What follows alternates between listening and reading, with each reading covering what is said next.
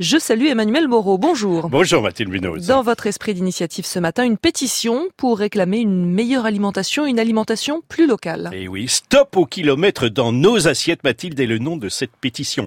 Elle a été lancée par la Ruche qui dit oui. Ce groupement qui met en rapport les producteurs et les consommateurs souhaite ainsi faire poids sur les ministères afin qu'ils agissent pour une, une alimentation plus locale.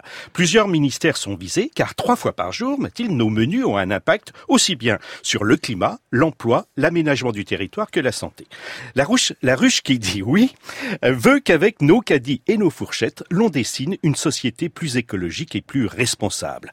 Se nourrir localement permet de réduire les émissions de gaz à effet de serre, de redynamiser les territoires, de créer de l'emploi, de tisser des liens entre les villes et les campagnes, plaident ainsi les signataires de l'appel. Et que trouve-t-on dans cette pétition? Eh bien, de quoi avoir une bonne alimentation pour nous, mais aussi pour la planète. Concrètement, cela se traduit par une demande d'étiquetage géographique graphique clair, plus précis.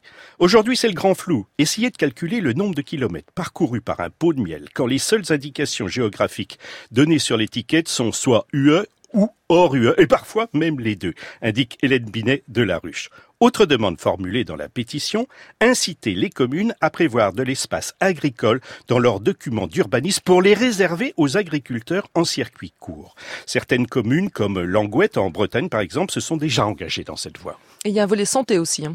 La pétition formule le souhait que le programme national nutrition santé intègre la dimension locale à ses messages. Ainsi, il faudrait continuer à manger 5 fruits et légumes par jour, mais si possible, cultiver localement. Logique quand on on sait que plus un aliment est consommé fraîchement après sa récolte, plus il garde ses propriétés nutritives. Et que va devenir cette pétition? Eh bien, elle va être l'objet de joyeuses rencontres, comme l'explique Mathilde Gola du Figaro demain, qui publie un article sur cette actualité. Pour inciter les pouvoirs publics à passer à l'acte, des membres de la ruche ont prévu de rendre visite à des ministères armés de bons petits plats dès que la pétition franchira la barre des 10 000 signatures. En une journée, elle avait déjà franchi ce cap. Cette semaine, le ministère de la Transition écologique recevra donc la visite de ses adeptes des circuits courts.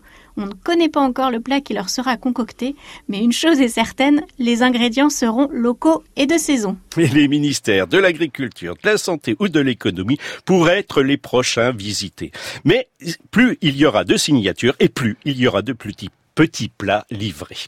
Et on en a combien de signatures d'ailleurs là? Eh bien, à 6h10, 24 576 personnes avaient décidé de dire stop au kilomètre dans l'assiette. Et à 6h19 là? Vous avez 9 minutes de retard. Emmanuel Moreau, l'esprit d'initiative à retrouver sur franceinter.fr.